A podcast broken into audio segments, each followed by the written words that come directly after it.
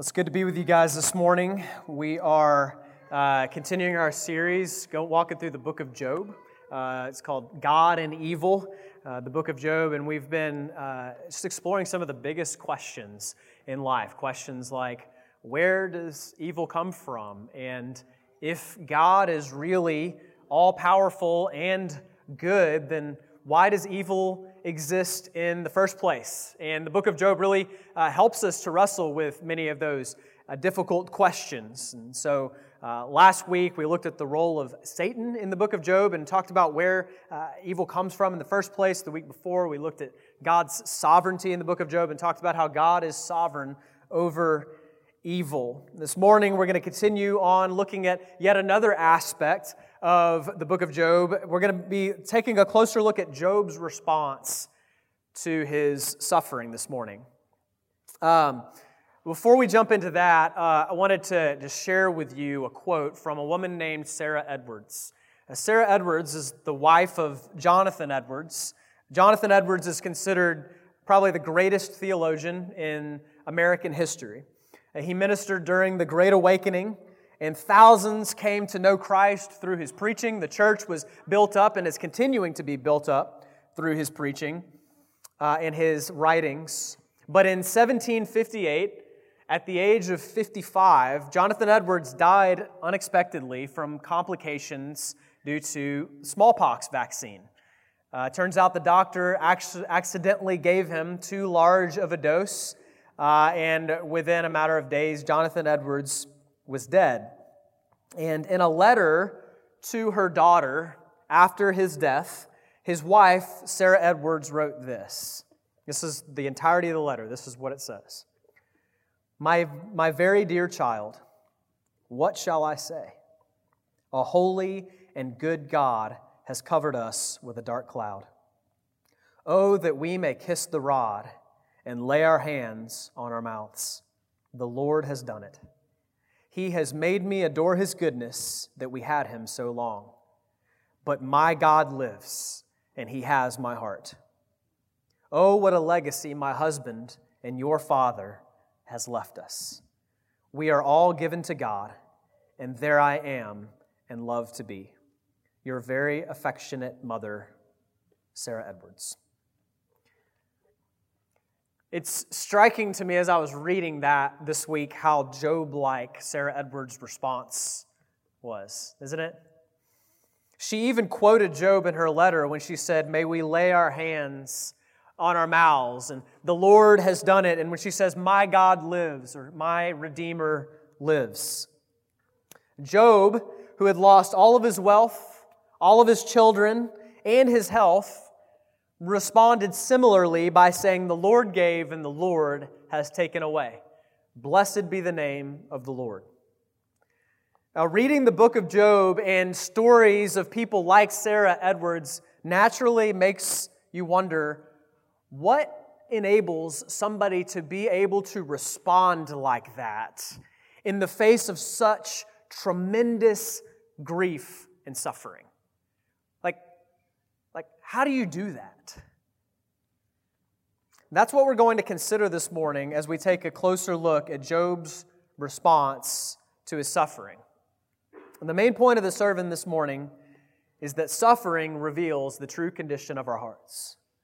Suffering reveals the true condition of our hearts. I'm going to stop and I'm going to pray and ask the Lord's help, uh, and then we're going to dive in. So let me pray. Lord, I thank you so much for your word. I thank you so much for giving me the privilege to preach your word. But God, I am insufficient. I'm weak. I daily need your help. I certainly need your help to be able to teach and to preach your word. And so I pray that you would strengthen me in this moment, that, Lord, that you would help me to teach only what is right and what is true, Lord. I pray that you'd help me to rightly divide the word of truth and to apply it God, with wisdom. And I pray that you would help all of us to be good listeners, Lord. I pray that you would give us eyes to see and ears to hear. Help us to humble ourselves under your word. And I pray that you would teach us how to walk through suffering faithfully as followers of Jesus. And I pray for anybody in this room that does not know you, that's not born again, Lord Jesus. I pray that today that they would hear the gospel and that they would hear it like they've never heard it before, that they would hear it um, with, with, with ears of faith, God, that they would believe that Jesus died for their sin, that he rose from the dead so that they could have everlasting life. And I pray that today would be the day of salvation. I pray this in Jesus' name. Amen. So, one of the themes running throughout the book of Job is the integrity of Job's worship. And the first five verses of the book of Job describe him as a man of great piety and prosperity. Job feared God and he turned away from evil, and God had blessed him. But in verse 6, Satan came to appear before God in the heavenly courts. And when the Lord pointed out to Satan that Job feared the Lord and that Job turned away from evil, Satan scoffed. Satan didn't believe that Job really loved or feared God. He believed that if God's blessings were removed, that Job would turn on God in a heartbeat. So he questioned the integrity of Job's worship. In Job chapter 1, verses 9 to 11, Satan says this. It says, Then Satan answered the Lord and said, Does Job fear God for no reason? Have you not put a hedge around him and his house and all that he has on every side? You have blessed the work of his hands, and his possessions have increased in the land. But stretch out your hand and touch all that he has, and he will curse you to your face. And so the Lord allowed Satan to afflict Job's body. And Satan, uh, sorry, the Lord allowed Satan to, to uh, afflict Job's family and his possessions. And so Job lost all of his possessions and he lost all of his children. But Job responded admirably. He refused to curse God. So once again in chapter 2, Satan appeared before the Lord. And then in chapter 2, verse 3, we read this it says, The Lord said to Satan, have you considered my servant Job, that there is none like him on earth, a blameless and upright man who fears God and turns away from evil? He still holds fast his integrity, although you incited me against him to destroy him without reason. Then Satan answered the Lord and said, Skin for skin. All that a man has, he will give for his life. But stretch out your hand and touch his bone and his flesh, and he will curse you to your face. So Satan basically responds to the Lord and says, The only reason Job didn't curse you to your face is because you didn't let me afflict his body the first time. A man will give anything to save his own skin. So the Lord allowed Satan to afflict Job's body. And Satan struck him with terrible boils all over his body. So Job, at this point, is in a pitiful state. He's lost his family. He's lost all his possessions. He's lost his health. He's in physical agony. And then, to make matters worse, even his wife has had enough. Look at verse 9 of chapter 2. It says, Then his wife said to him, Do you still hold fast your integrity? Curse God and die. So now, even Job's wife is echoing the evil one by urging Job to do exactly what Satan wanted, which was to curse God and die. And this is really the tension throughout the book of Job. Will Job hold fast his integrity? Will he continue to trust God? And that same question could be posed to you as a follower of Jesus. You may be suffering right now in your life, or maybe you're not. But even if you're not walking through suffering now, one day you will be. Will you hold fast to your integrity? What will suffering reveal about the condition of your heart? This morning, I want us to take a closer look at Job's response to his suffering because Job gives us an example to follow when it comes to suffering and grieving well as a Christian. I want us to consider the intensity of Job's grief and the integrity of Job's worship. The intensity of Job's grief and the integrity of Job's worship. So let's first look at Job's grief. When Job first heard the news that his children had died and his possessions had been lost, he was devastated. In chapter 1, verse 20, it says that Job arose and tore his robe and shaved his head. That was a symbolic act of grief and mourning during that time and culture. Well, while Job was in distress, he continued to worship God. Verse 20 goes on to say that he fell on the ground and worshiped. You know, sometimes in the immediate aftermath of suffering, it can be easier to be strong because you're surrounded by friends and by comforters. If you've ever lost a loved one, you've experienced that outpouring of love and support in the first few weeks. But eventually, the cards and the calls stop coming. Others have to return to their lives, but you are still left to pick up the pieces. After seven days of sitting in silence with his friends who came to mourn with him, Job finally spoke up and the grief began to pour out. In chapter 3, verse 11, he says this He says, He's lamenting, Why did I not die at birth and come out from the womb and expire? Why did the knees receive me? Or why the breasts that I should nurse? For then I would have lain down and been quiet. I would have slept. Then I would have been at rest with kings and counselors of the earth who rebuilt ruins for themselves, or with princes who had gold, who filled their houses with silver. Or why was I not as a hidden stillborn child, as infants who never see the light? There the wicked cease from troubling, and there the weary are at rest. And Job's grief was so great that he openly questioned the point of his life. If he was born to experience such great pain, why be born at all? What was the point? You skip ahead in chapter 30, Job voiced his feelings of abandonment to God. In chapter 30, starting in verse 20, Job laments to the Lord. He says, I cry to you for help and you do not answer me. I stand, and you only look at me. You have turned cruel to me. With the might of your hand, you persecute me. You lift me up on the wind. You make me ride on it, and you toss me about in the roar of the storm. Have you ever been in Job's shoes? Have you ever wondered what the point of all your suffering is?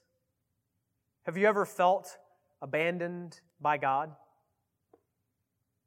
Then you're in good company. That's how Job felt.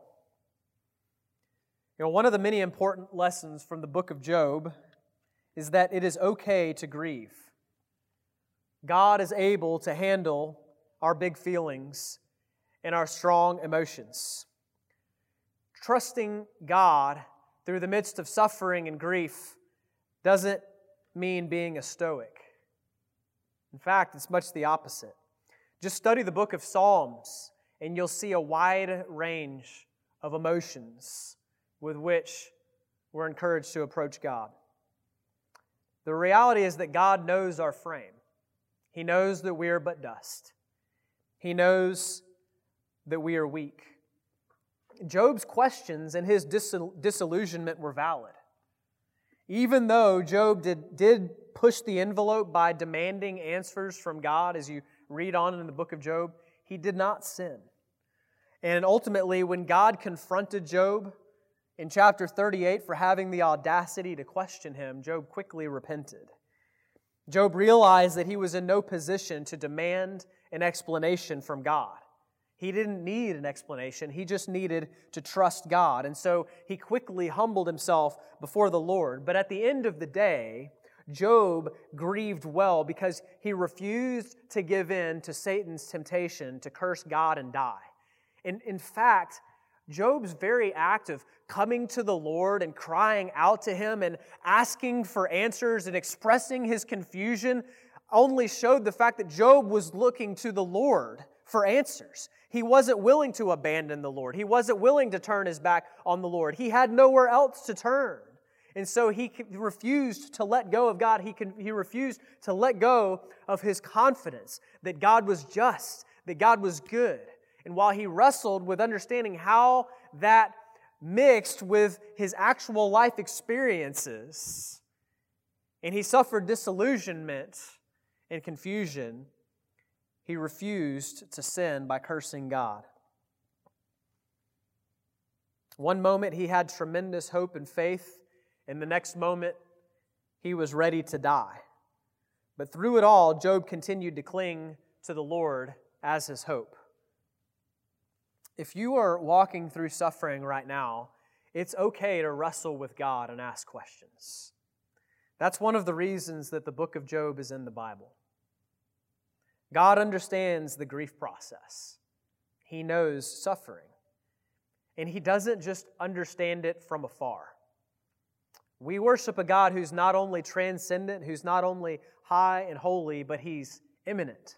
He's with us.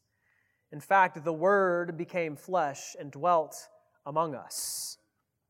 Colossians chapter 1 says of Jesus that by Him all things were created, and yet this same Jesus is the Jesus that wept at the tomb of Lazarus. This same Jesus felt the sting of betrayal and loss. This same Jesus knows what it's like to be stricken by God. On the cross, he cried out, My God, my God, why have you forsaken me? The most comforting thing for a mourner is that Jesus is with you in your mourning. But we don't mourn as those who have no hope. As Christians, we worship the risen Jesus Christ. Jesus is not just a sympathetic fellow sufferer. Jesus is also the one who defeated death and rose from the grave. And he will raise us up with him, and he will restore all things. He will make all things new. That means that for the Christian, all pain is only temporary. Restoration is coming.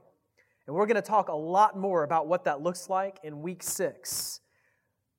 But for this morning, just remember that restoration is coming because Jesus has risen from the dead. And please know that you are not alone in your suffering. Not only is the Lord near to the brokenhearted, but he has given us the body of Christ. Galatians chapter 6 verse 9 calls us to bear one another's burdens and so fulfill the law of Christ. It's really hard to walk through grief and suffering alone. You weren't meant to do that. You weren't meant to do that in isolation. And Jesus actually wants to care for you through your brothers and sisters in Christ. Let me just point out two really practical things. First, the first thing I want to point out is, is to those who uh, maybe are, are not suffering right now, just to Christians, for how you can help comfort others. Let Jesus comfort those who are mourning through you, church.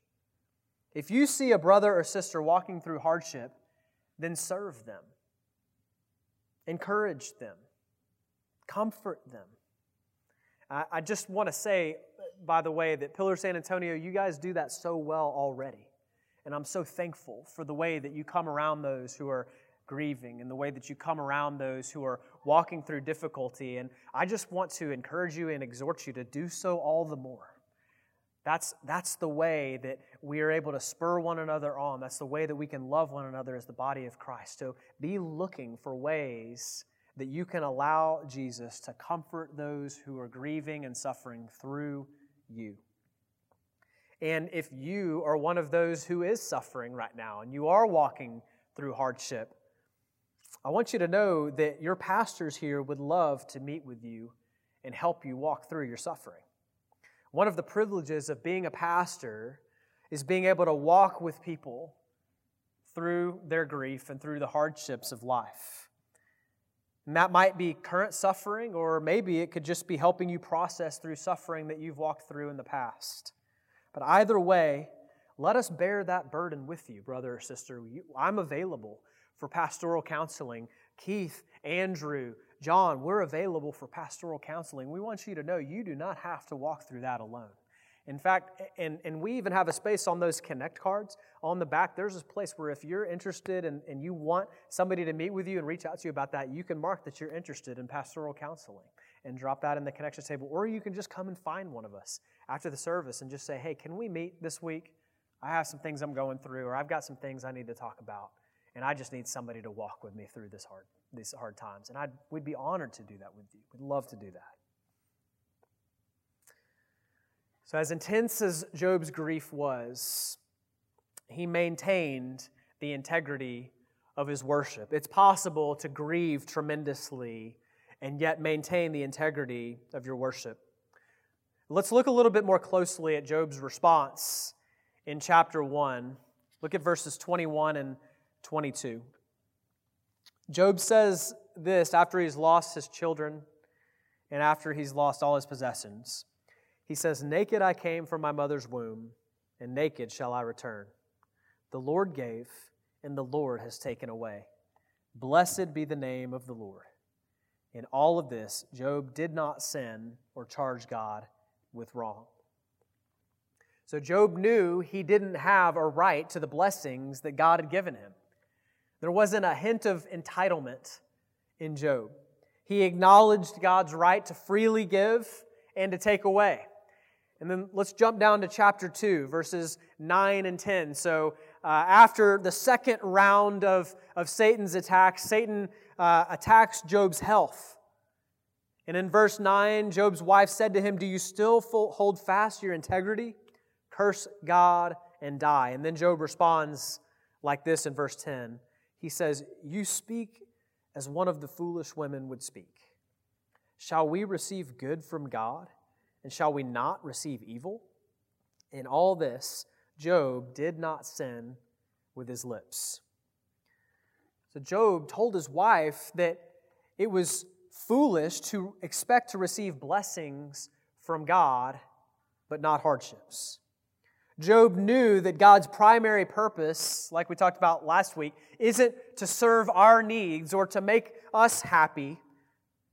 God's primary purpose is His own glory. The world revolves around God, not us. And both times in Job's responses, the author emphasizes that Job did not sin with his lips. Job did not curse God as Satan had predicted he would. Job definitely struggled. He asked questions. He groaned and he grieved, but Job did not turn his back on God. Job demonstrated that he loved and treasured God more than anything, including his possessions, his children, and his health. Even if God took everything from him, Job would not rebel against God. In chapter 13, verse 15, Job says, Though he slay me, I will hope in him. Suffering reveals the true condition of our hearts. Suffering reveals what we really love. Suffering revealed that Job's worship of God was pure. How will you respond when suffering enters into your life? If the Lord takes what is most precious to you, will you still trust in Him?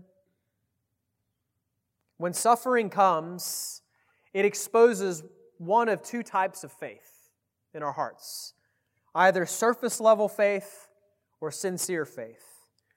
Let me talk about each of these for a moment. First, suffering exposes surface level faith. So, when Job's wife urged him to curse God and die in chapter 2, what she was essentially telling him was that there's no point in worshiping God anymore. If he can't stop us from losing everything, then what's the point? What's the point of worshiping him if he's going to take away all these blessings that he's given us? And sadly, that's how some people, even professing Christians, respond to suffering. They decide that God isn't worth following if he's going to allow them to suffer. Sometimes they just abandon belief in God altogether and decide that God doesn't exist. Others abandon trust in the God of the Bible, who is sovereign over suffering, and they make a God of their own liking who would never let them suffer. In Matthew chapter 13, Jesus told the parable of the soils to describe different types of faith.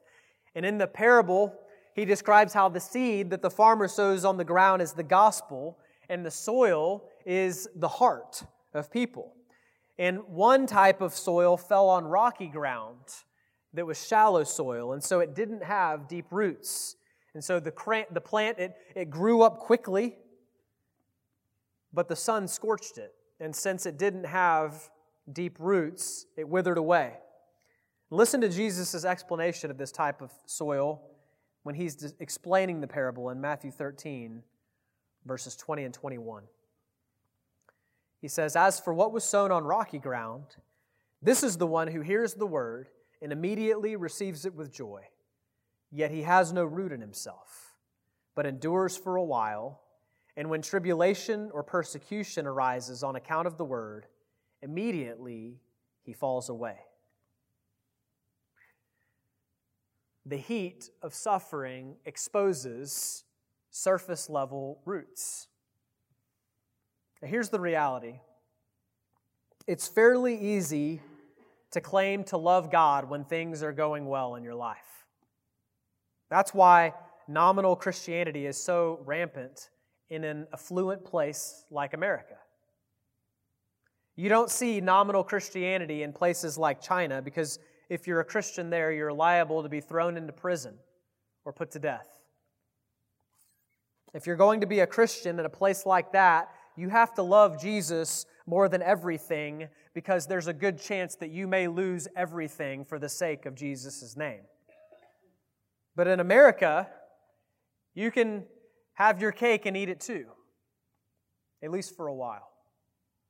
But when suffering does come, and it will, faith that is surface level will be exposed.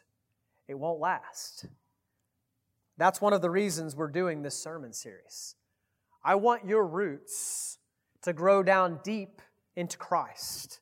I want you to treasure Jesus more than anything else because that's what true faith is, is like. That's what Christianity is. It's to love the Lord your God with all of your heart and soul and mind and strength. I want you to have confidence in God's sovereignty and goodness so that when your world is rocked by cancer or by the death of a loved one, or by job loss, or by betrayal, you'll hold on to Jesus. Because I don't want you to lose your soul to gain the world. I don't want you to discover at the end of it that after God takes what is most precious to you, that you turn on Him and it reveals about your heart that you never really loved Him in the first place. You really just loved His gifts.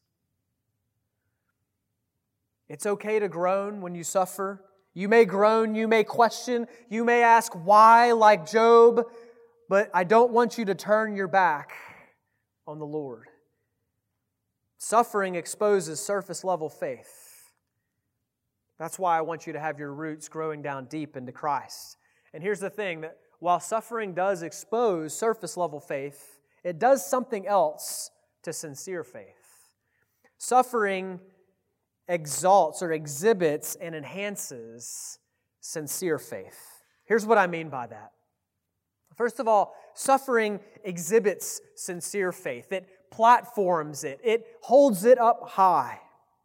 Job's faith proved to be sincere because it withstood the test of suffering. There was no doubt at the end where Job's treasure was, was there? We can't question what the love of Job's heart was, can we? Because even after he lost everything that was most dear to him, he refused to curse God and he said, Blessed be the name of the Lord. Job loved God more than his family, more than his possessions, even more than his own life. And this is what the world needs to see. The world needs to see Christians who love Jesus more than anything. And suffering creates an opportunity for this to stand out. Listen to Jesus' words in Matthew chapter 10, verses 37 to 39. He's, this is the call to discipleship. This isn't for super Christians. This isn't for the really committed Christians. This is Christianity 101. And here's what Jesus says Whoever loves father or mother more than me is not worthy of me. And whoever loves son or daughter more than me is not worthy of me. And whoever does not take his cross and follow me is not worthy of me. Whoever finds his life will lose it, and whoever loses his life for my sake will find it. Sincere faith treasures Jesus more than anything else in the world. And Jesus clearly says in this passage that's what it means to be a Christian. And suffering is what unearths faith like this. It gives it opportunity to shine, to stand out. When you continue to say, Blessed be the name of the Lord, even when He takes what is most precious to you your health, family, possessions then you are demonstrating Jesus' worth to your own heart. You're showing clearly that Jesus is better even than the best of his blessings. Conversely, if you angrily turn on God because he takes something away from you, then you are showing where your real treasure lies. Fathers, mothers, sons, daughters, land, health, these are all wonderful blessings. But they're gifts, they are not God. And we must not make them our gods. The reason someone like Sarah Edwards could respond to her husband's death with such courageous faith was that she had already surrendered all that she had in her heart to the Lord. She loved her husband, but Jesus was her treasure. Do you hold God's gifts to you with open hands like that? Or have you become possessive over them? Have you made them the object of your affection? Have you told Jesus, you can have almost everything in my life, but you can't touch this? And if you touch this, I don't think I could ever trust you anymore. Then, brother or sister, that's called an idol. And you need to let it go this morning. You need to let it go and you need to give it to Jesus. Because until you do, you're not going to be able to walk through the suffering that the Lord's going to call you to walk through in this life. Suffering exhibits a sincere faith, a faith that treasures Jesus more than anything else. But it doesn't just do that, suffering also enhances sincere faith. It, it refines it, it improves it. Job's faith was strengthened as he walked through this season of suffering. He came out on the other side knowing God more intimately than he ever had before. In chapter 42, at the end of Job's ordeal, after the Lord has revealed himself in all of his glory to Job, Job exclaims this in chapter 42, verse 5. He says, I had heard of you by the hearing of the ear, but now my eyes see you he came to see that God really was his treasure, that God really could sustain him, even if he lost absolutely everything. It wasn't an easy process. Job's suffering revealed new depths of sin and unbelief in his heart that I'm sure he didn't even know were there. I mean, in the first five verses of the book of Job, he's just living his life. He's a godly man. He's got the respect of the community. He's doing well, and he's just go, trucking along, right? And he thinks, I, you know, I'm, I'm, I'm doing fine. I love the Lord. I'm thankful. But Job, just like the rest of us, we all have sin, roots of sin in our hearts that run far deeper than we could ever, you know, ever begin to realize. And suffering exposes it, it roots it out. Job says in Chapter 42, verse 6, he says, I despise myself and repent in dust and ashes. He came to the conclusion after the Lord confronted him that there was much more sin in his heart than he had realized before. You see, suffering squeezes sin out of us. It's easy to keep sins of the heart like pride and selfishness and jealousy stuffed in a box when we aren't suffering. But suffering leaves sin nowhere to hide. It comes out, and oftentimes that's the most painful part of suffering for followers of Jesus, is to see the ugliness of the sin that was there coming out of us, coming out of our mouths, our attitudes, our actions. It can be disrupting. I've learned more about how sinful I am through my children than anything else. We adopted all three of our children a couple of years ago, and we went from having zero children to three overnight. And I'll tell you, it was a shock to my flesh.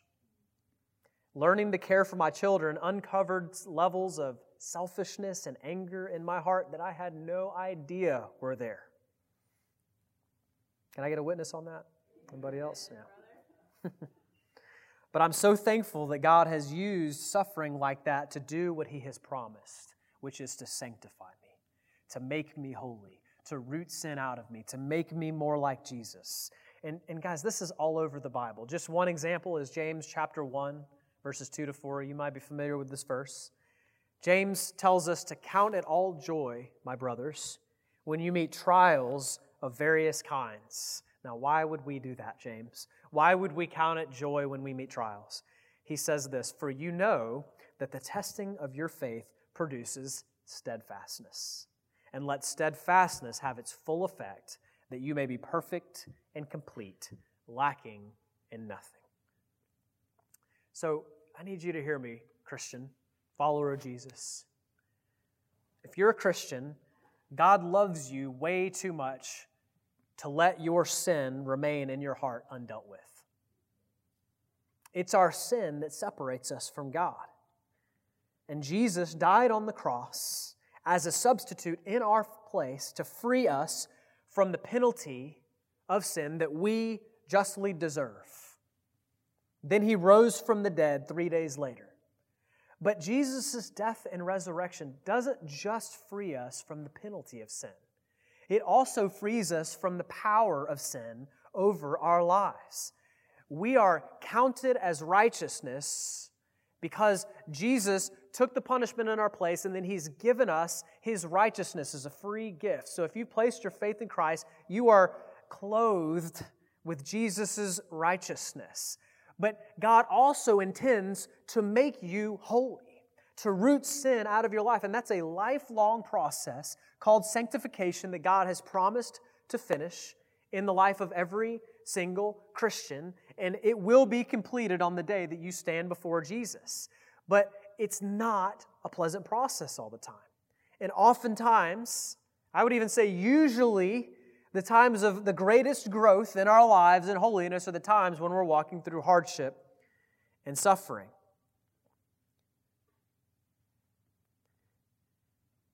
Suffering will drive those with surface level faith away from God, but it will drive those with sincere faith closer to Him.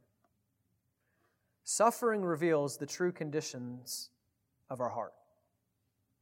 Where is your heart this morning? If you would admit to me that you aren't sure that Jesus is actually your treasure, then I want to invite you to make him your treasure today. You do that by repenting of your sin. Whatever idols you've put in his place whatever thing, whatever blessing in your life that you are loving and treasuring more than Jesus, it means laying that at his feet and being willing to say, Jesus, I surrender everything over to you. All of it is yours, and I surrender it into your hands. You are my treasure. And it means believing that Jesus died on the cross for your sin and rose from the dead, and if you'll place your faith and your trust in Him, you'll be forgiven of your sin. You'll be forgiven of your idolatry, and you'll receive the free gift of eternal life with Him. God promises that no matter how far you've strayed, He will not reject a broken or repentant heart. Everyone who calls on the name of the Lord will be saved. If you've never truly done that, I want to invite you to do that this morning. Even if you've been going to church your entire life, I grew up in church. I went to church for 24 years of my life and realized after 24 years that I had just been playing church. I'd been going through the motions. I had prayed the prayer. I'd even been baptized when I was a kid. But Jesus was not my treasure. I didn't love Jesus more than anything. In fact, I loved my sin. And the Holy Spirit was gracious and convicted me of that and showed that to me and made me realize I needed to turn away from putting other things before Him and I needed to treasure Him. And here's the reality like, if you're on the fence about whether or not to do that, like, there's nothing better than Jesus that you're going to find out there in this world. You could look for the rest of your life you could keep searching and searching, and friend, you're, you're going to search in vain. You're not going to find anything like Jesus because you were made by Him and for Him. And we're not promised tomorrow. Ultimately, your eternity is at stake.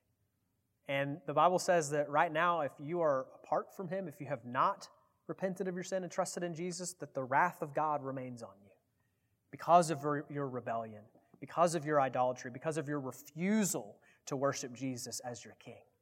But He is patiently and graciously giving you an opportunity to come to Him this morning. If you'll only lay down your pride and call upon the name of the Lord Jesus, you will be saved. Don't refuse His offer of grace this morning. Come to Jesus. Come to Jesus. Place your faith in Christ this morning. If you are a follower of Jesus walking through suffering, I want to encourage you to hold fast to Jesus. You do that by trusting in His person, or who He is, and in His promises.